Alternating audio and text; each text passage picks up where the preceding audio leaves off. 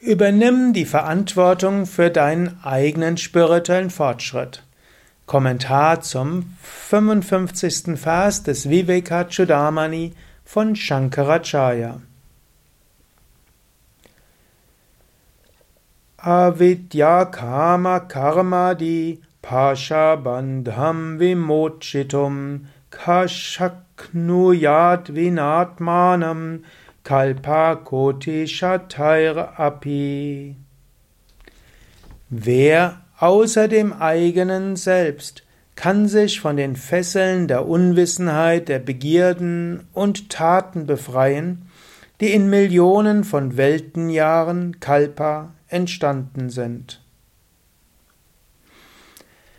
Avidya, Unwissenheit, die Gefangenschaft der Bindung, ist äh, die hm, Karma Karma, die Pasha Bandam.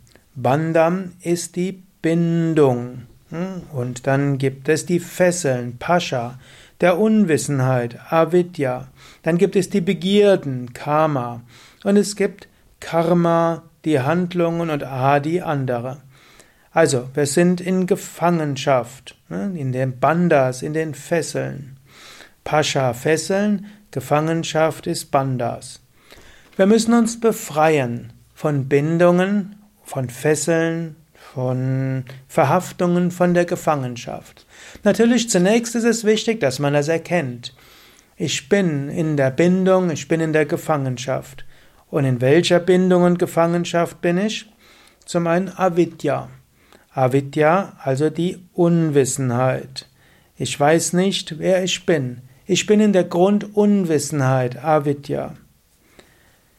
Und es ist schwierig herauszufinden, wer bin ich. Und das führt zu Begierden, Karma. Und du bist verhaftet an deine Begierden. Es ist schwierig, dort rauszukommen. Du willst dieses, du willst jenes und du willst das auch noch und so weiter. Und aus diesen Begierden heraus kommt natürlich Angst. Kriege ich das, was ich will?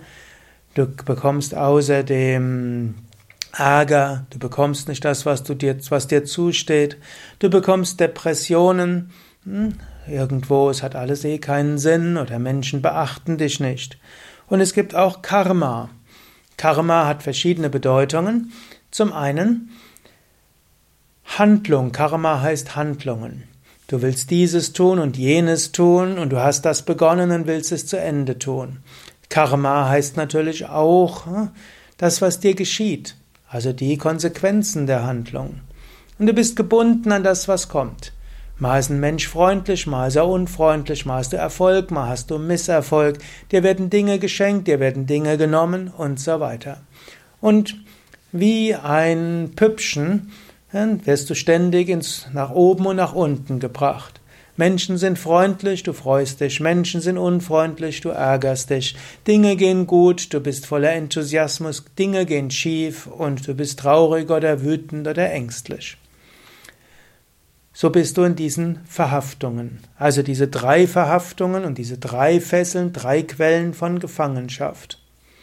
Unwissenheit, Wünsche, und karmische Situationen. Da musst du rauskommen und das musst du selbst tun.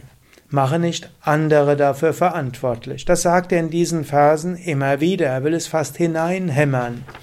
Ein anderes Werk von Shankaracharya heißt ja auch äh, das Hämmern gegen die Illusionen oder die Verblendung. Hm, also, also das Werk zum Hämmern auf die Verblendungen. Und so will er uns auch hier sagen, du musst dich ja, befreien daraus.